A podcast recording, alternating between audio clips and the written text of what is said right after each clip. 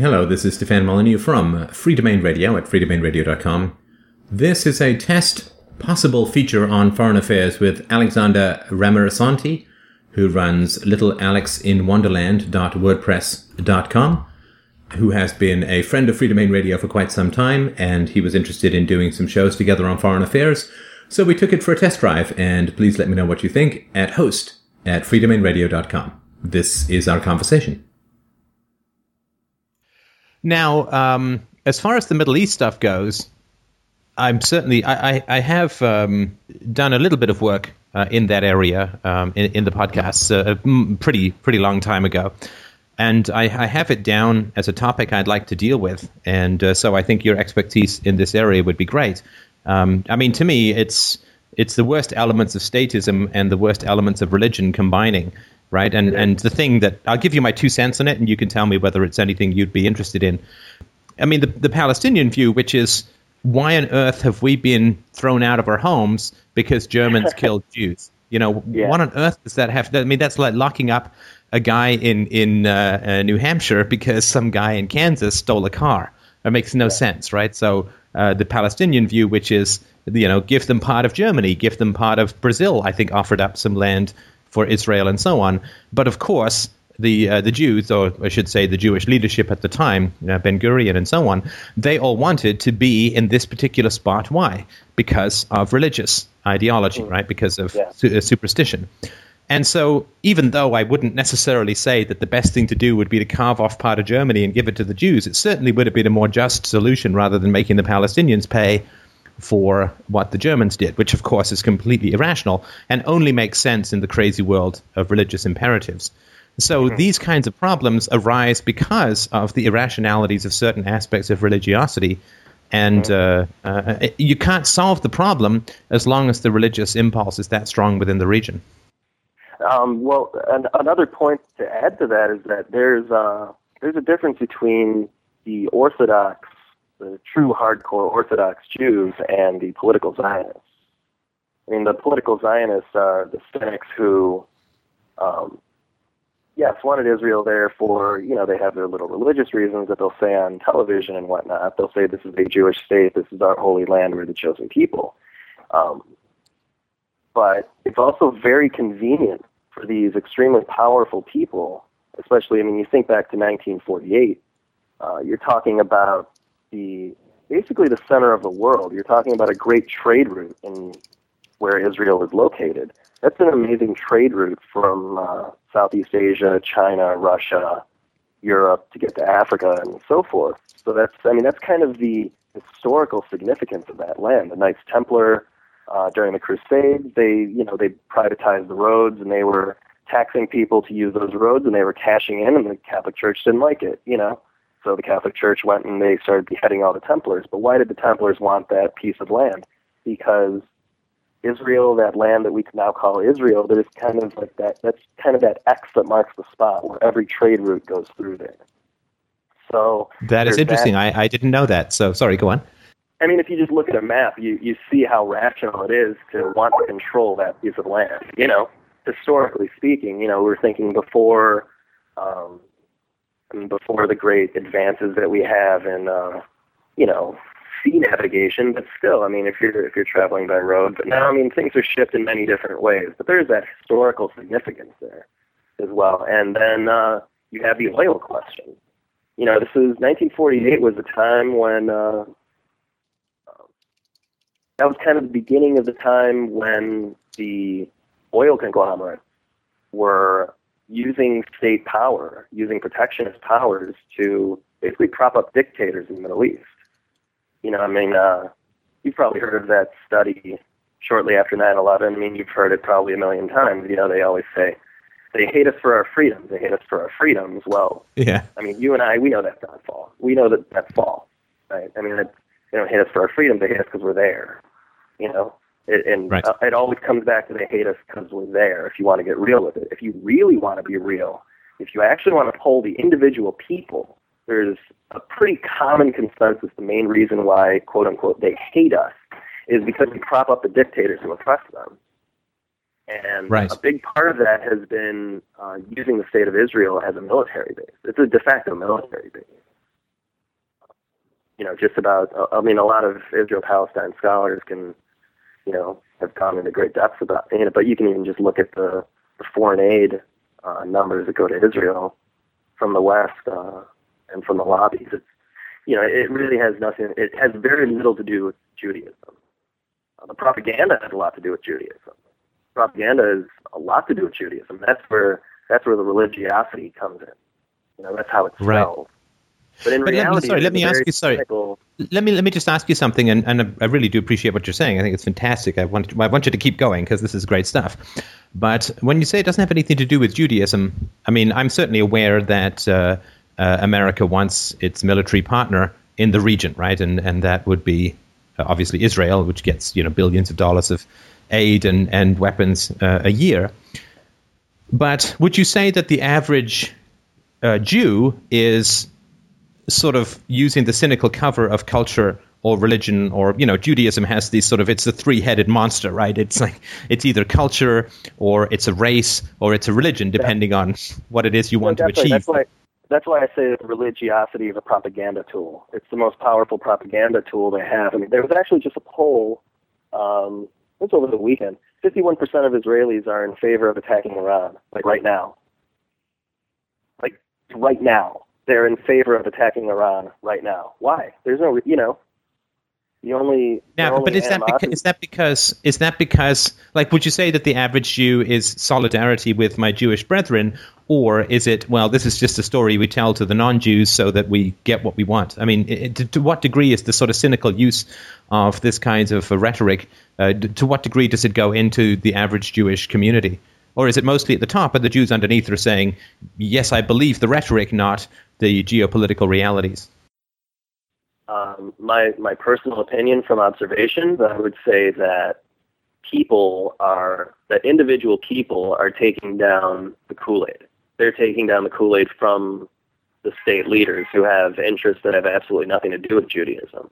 But it's very easy to mask. Uh, very easy to uh, how do I say this? It's very easy to sell getting into a war with. Uh, that's going to risk your brothers and sisters if you use religion. It's very easy Or- to sell. or uh, tribalism or whatever kind right yeah Yeah, it's it's just easier to sell that when you know when you have that moral authority of God. You say God, uh, God wants it this way, or you know, then then I mean you can't even talk to those people when they start bringing up God, right? So it's right it's it's just a very effective propaganda tool for people, individual people, the population of Israel who who do have uh, very strong, you know, faith, call it whatever it is, but in their heads they make decisions based on that faith. But I don't think I have no reason to believe, I should say, that the political leaders are making decisions based on this same sort of mystical faith. Does that Right. make any sense? That there's there's a separation between the classes. The classes are making decisions for different reasons.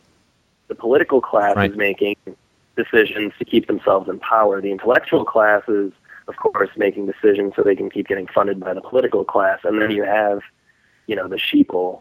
They're just taking in what the intellectual and political class feeds them.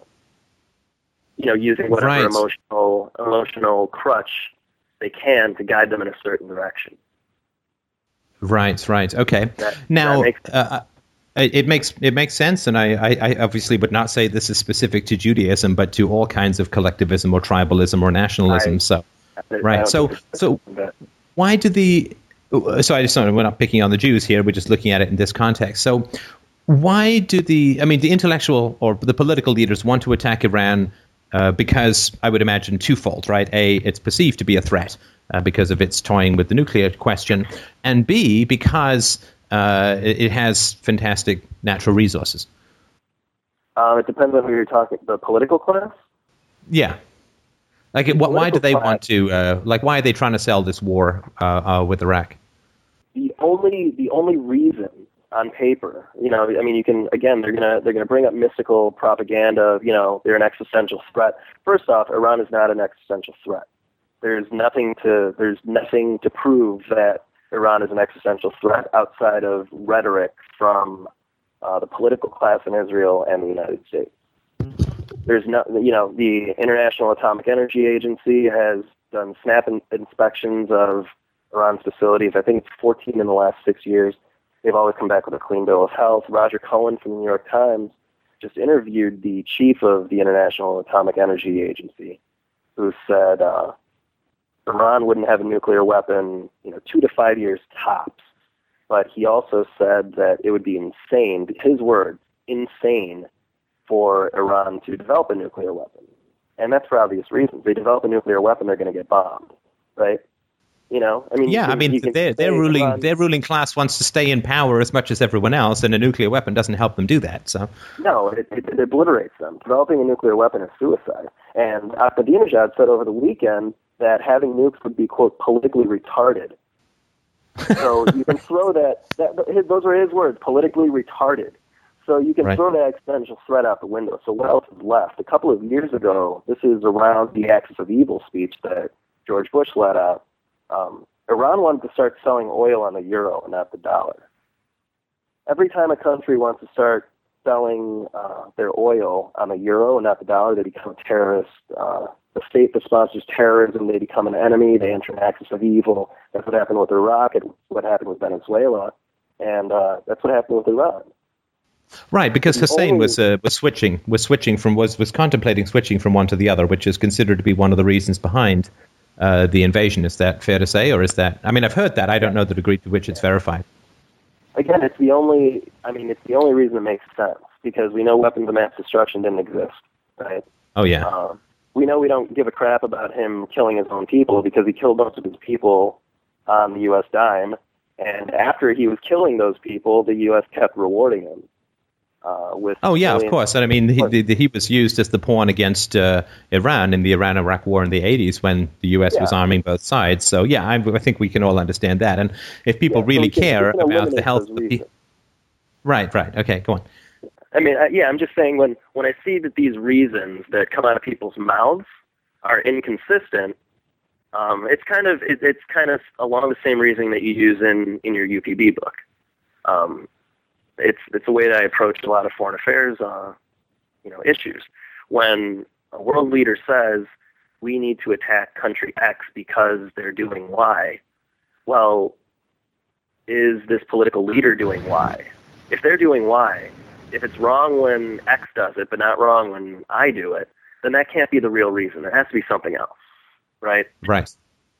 Um, right. Because if Y is absolutely reprehensible, why are you doing it?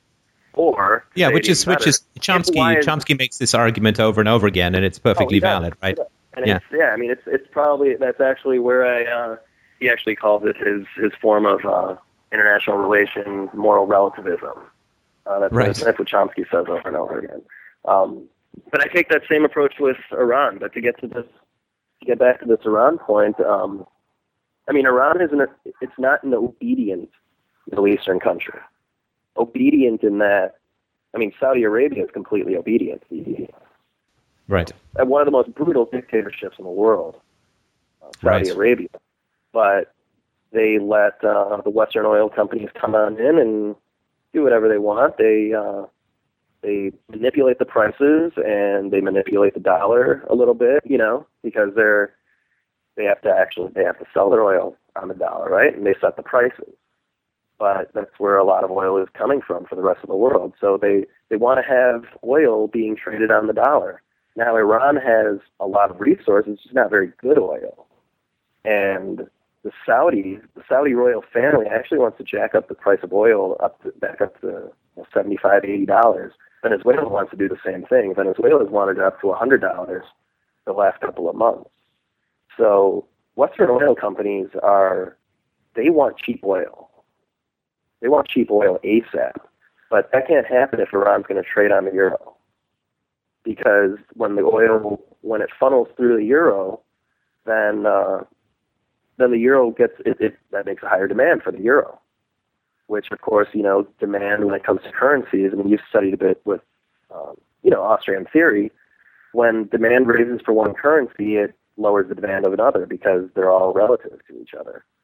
Right. So if there's a reason if there is a true reason for Iran, the only one that makes sense at all, the only one that is at all consistent, the only one that is uh, consistent with the actual nations involved with their interests, it would be the petrodollar.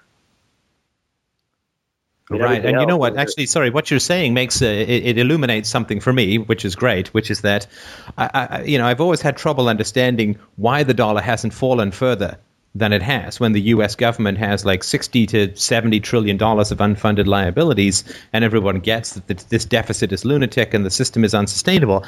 Why does the dollar have any traction in the world market? And I think what you're saying, if I understand it, and correct me if you're if I'm not, if I've got it wrong, what you're saying is that the U.S. dollar is is re- regains or keeps some portion of its traction because it is the petrocurrency, and if some of that were to switch to the euros, it would it could go into a kind of free fall. Is that what you mean? it could go into a definite free fall. And uh, I mean, even China is China's pooling reserves with the Southeast Asian countries right now.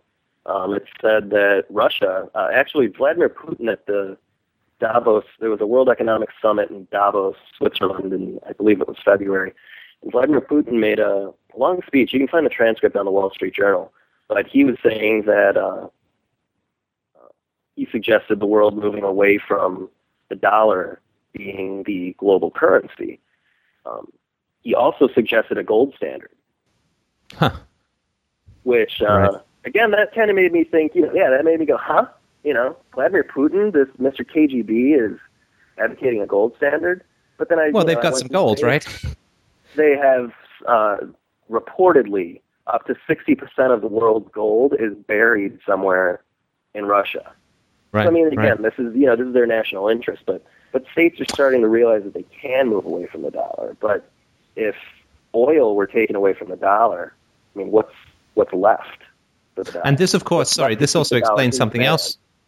Yeah, so this also explains something else for me. At least I think it does, and let me know if this is in the right ballpark. And the other question that I've sort of had is why the hell is China still borrowing U.S. dollars when they know, even more so than many people in the U.S., what a financial basket case it is?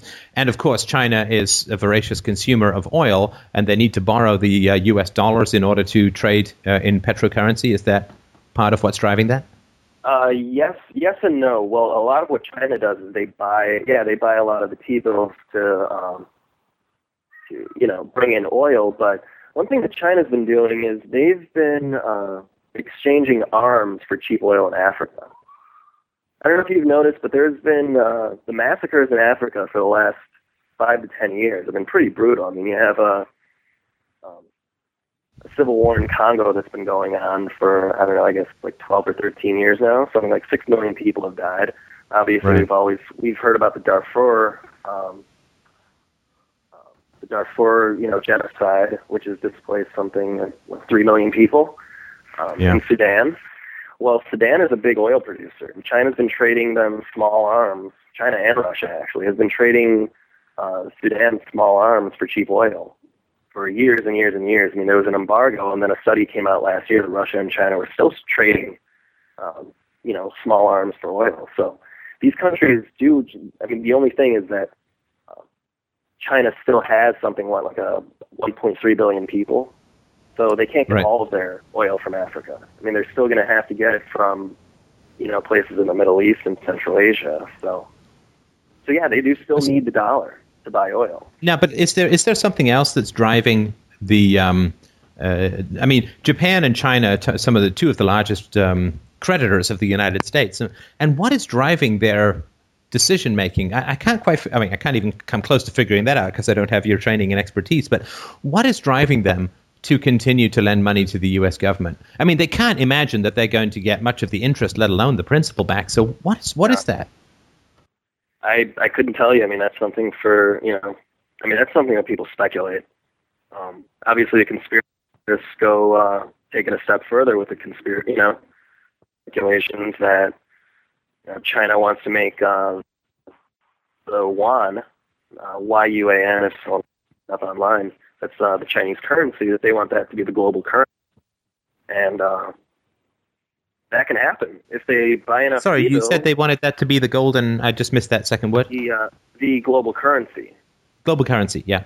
Yeah, that that all cur- or that all currencies in the world are based on the yuan, Right. as opposed to right now being based on the dollar. Um, But how is kind of what- borrowing the dollar? How does borrowing the dollar? Now, obviously, if they if they sorry, how does uh, how does lend- that's, that's, that's sorry, one thing. They lending to the US dollars. government. They buy they buy treasury bonds. right? Um, if they want to cash in those treasury bonds, well, there was a congressman who said on the on the floor a couple of months ago, the biggest nuclear threat, uh, the or no, the the greatest weapons of ma- weapon of mass destruction isn't uh, a potential bomb in Iran; it's a banknote in China. Because Oh, all yeah, no, China I has to believe do is cash in. If they just want to cash in, start cashing in those treasury bonds. Well, then you know the U.S. is going to have to. I mean, they couldn't print their way. They couldn't print the money fast enough to pay it off. Um, Right. So the conspiracy theorists, you know, they're, this is again, this is what some, and you know, this has actually even entered the mainstream that one day China wants to uh, sell their treasury bonds, and the U.S. will say, well, we can't print the money for you, you know, and then China negotiates the uh, the world currency being the yuan. And this isn't, Right. you know, again, this isn't so fringe as it was. I mean, this is kind of fringe, and I always kind of, I took it with a grain of salt years ago when I would hear people say it. But the uh, the Chinese premier has actually uh, voiced concerns lately publicly. It was in the New York Times uh, a couple of months ago that he was concerned with uh, America printing too much money. There was an article in Telegraph today.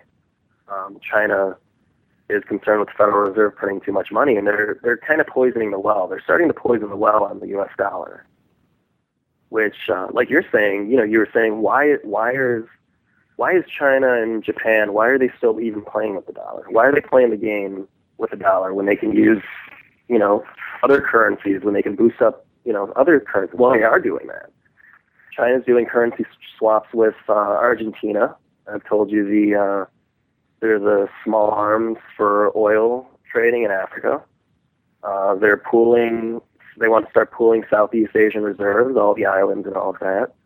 So uh, they can have, you know, just stronger reserves for the, so their so a dollar crash doesn't affect the crash of their currency. These precautions are being taken.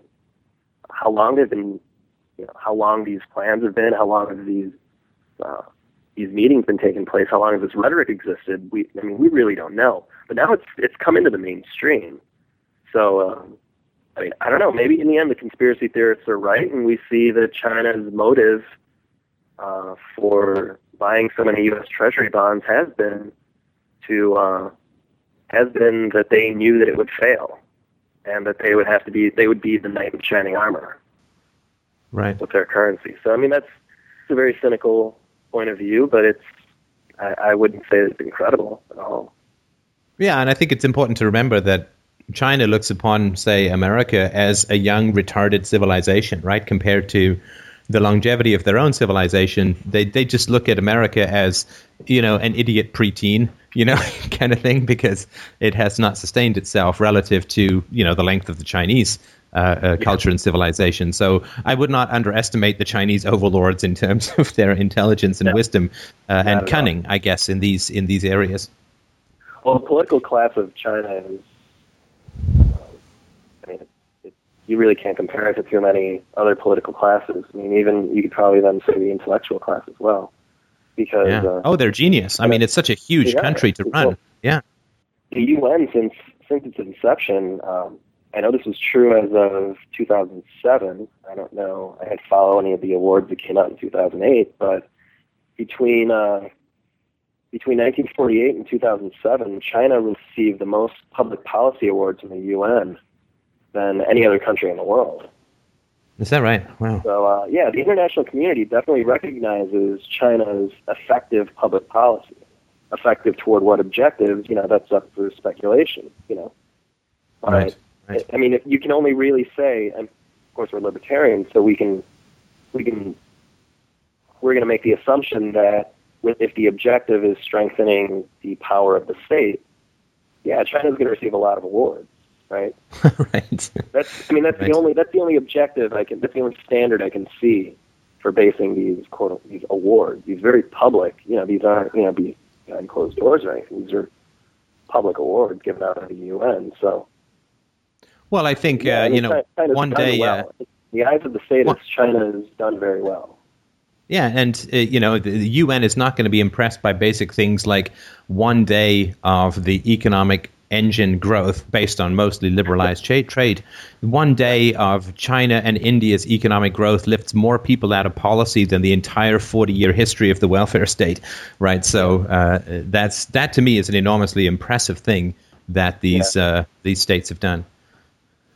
Definitely. Or as we would say, not done, right? Which is to not interfere not with yeah, the natural. Yeah, yeah, Taking, taking a step back and allowing uh, allowing for some sort of some sort of spontaneous order to develop. I mean, obviously, I'm Indian actually, but uh, and I've I've been there many times, and um, my my grandparents, everyone everyone in my family who who was born there, grew up there, will say that they would much rather live there now than you know 40, 50 years ago. Oh, so, absolutely. And it's still it's still you know it's still a very centralized state, but one difference with India and China though. Um, is that India has a bit more uh, state power as opposed to federal power, and relative to China. Uh, yeah. Um, there's there's a bit more power in the states. Of course, China is completely centralized. Um, right. Which allows well, India for, India evolved out of principalities, right? So it's going to have more yeah. localized, a more localized history. Well, you still have you know anarchic villages, so to speak, in in India that are you know you know, stateless, I guess I should say that, you know, not, not so much stateless on paper, but no one bothers them type of thing. Right. You know, right. You know, just, just villages where, uh, I mean, that's actually the, the village where I'm from is like that. I mean, you don't have, uh, there are no like governmental forces that come in and neighboring village, of course, you know, the elders are the clerics. They don't really, uh, crazy, you know, religious type of Sharia law type of, uh, type of sector. It's just they're they're just I guess you call them cooperatives. Um, I guess the Western they would be similar to like communes or cooperatives, right. except uh, the state doesn't really get into their mess. But you have right, you know right. so you do have diverse diverse economic structures, diverse forms of levels of urbanization in India, and some of which are voluntary, some of which are not. I mean, just like any any time a state quote unquote liberalizes the economy, you do have public-private partnerships that um, that step on the poor. So oh yeah, those, yeah, those obviously exist as well. Uh, right, but that's right. a big part of state power. When they have those, it's it's very convenient that when the state, quote unquote, liberalizes the economy, they still have to have that partnership with the with the private sector that they're, you know, quote, giving power to or whatever.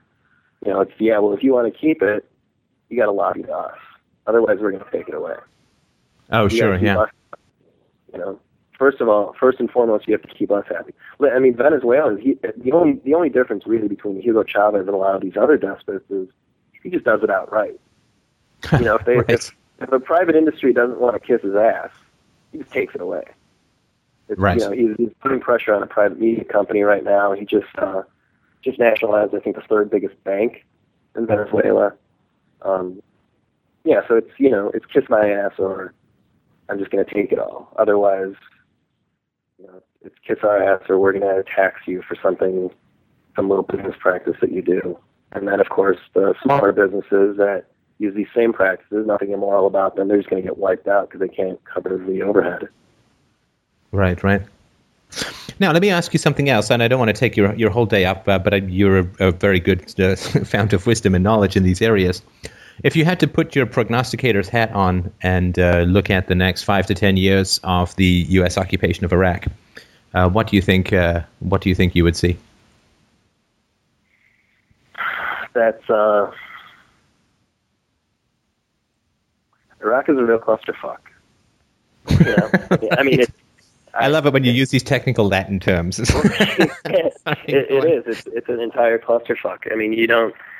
There's so many factions within Iraq, and it's not just the tribes, the Sunnis, the Shias. You have your country people, you have your city people, you have your oil people. You have just like any other country. You know, there are a lot of different factions, many different interests among many different groups of people, among many different individuals within those those groups, and add on top of that an occupier you know, I mean, how do you predict that? You know, I mean, will the if you're asking, will the occupation still be there? You know, will the U.S. occupation still exist? I don't see why it wouldn't exist. And as long as oh, yeah, 10, is 10 there, years, they're still going to be there. I mean, they're building these monster permanent bases. I mean, they're still in Japan 60 plus years after the conquest. They're still Well, in Germany 60 plus years Well- after. They're still going to be there. They're like they're like burrs. They're like sticky things, right? You know, they, they you know you can you can invite them in, but you can't. Well, they won't even invite it in, but you just can't get them out once they're in. Well, this is this is kind of this kind of goes into my point. I mean, if the occupation, as long as the occupation exists, there's going to be animosity.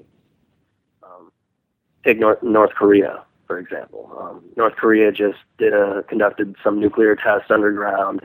North Korea isn't going to attack anyone with a nuclear weapon. They have something uh, like 10 to 15. Those are the uh, those are the very liberal estimates of uh, North Korea's nuclear arsenal. But why is it a big deal? Or to ask a better question, why does why does North Korea give a crap about having a nuclear weapon at all? It's because the U.S. is occupying bases in South Korea. So as long as there's an occupation in Iraq, you're going to have some jingoistic rhetoric and jingoistic research programs, jingoistic looking research programs out of the neighboring countries because they're going to be threatened. And within the country itself, you're going to have villages up in arms. You're going to have militias develop. You're going to have political factions who want to overthrow the ones who are enabling the occupiers. So as long as that occupation exists, you're going to have turmoil. It's it's difficult for even grasp it a lot of times because you know you're I'm in the U.S. We don't live with occupiers, you know. But I well, couldn't imagine not there were foreign not- occupiers, at well, least. I know. Yeah, there's they're domestic occupiers. But right. there, you know, I mean, there's resistance to domestic occupiers. There's always going to be resistance to domestic occupiers.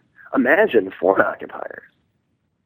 So to really, you know, put on a prognosticating hat, it's it really depends on how people react to the occupation, and I don't see how it can be good.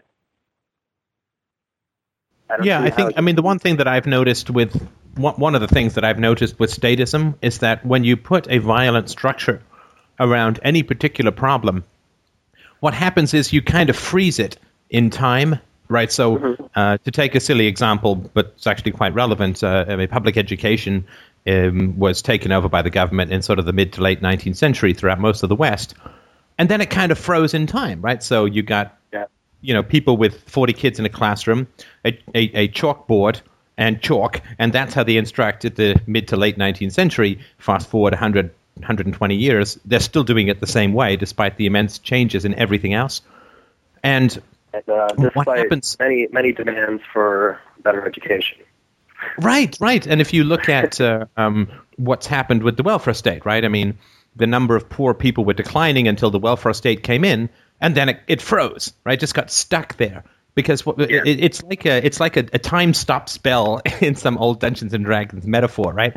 It's like a Yeah. time stop spell. What happens is things just freeze, right? And so if you look at religiosity in the Soviet Union, it was declining up until the R- Russian Revolution of 1917, and then it just kind of froze. It didn't get better. It didn't really get worse. It just kind of went underground, and then when the when the violence is taken away, everything just kind of starts again. You know, it's like the Sleeping Beauty thing. You know, Yeah. goes to sleep, You and then you are.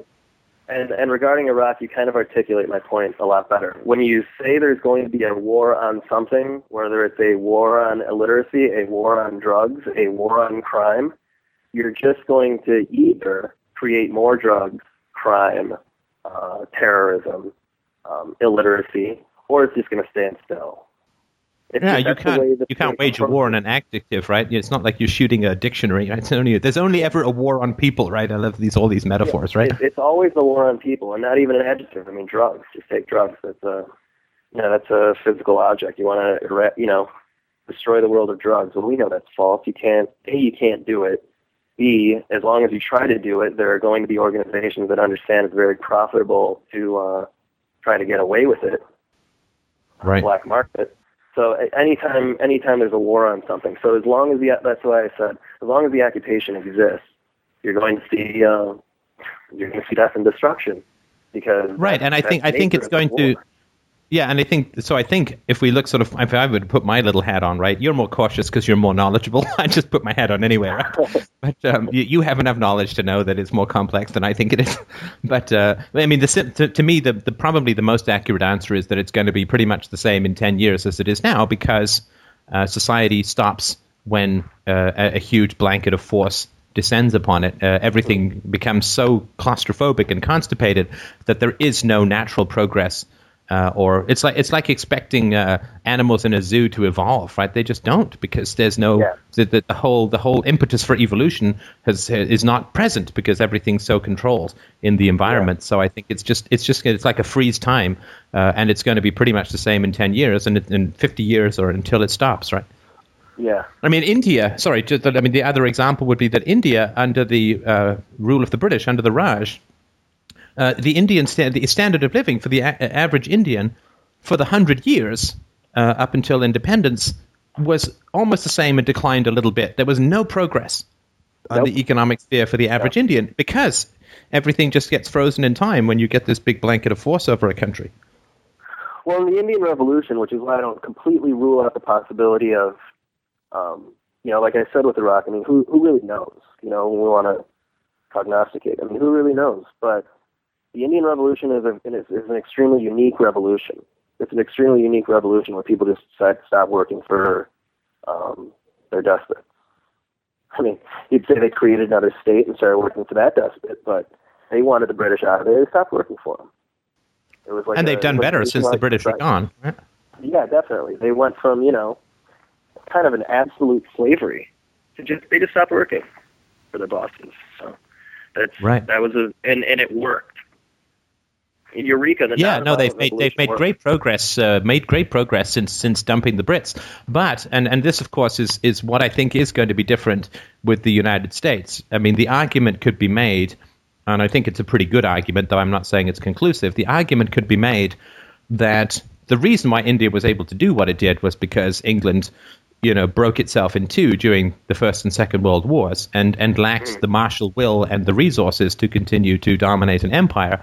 And of course, if the American dollar, which fuels, uh, you know, it is the petrodollar, but in many ways it's also the dollar of international arms trade.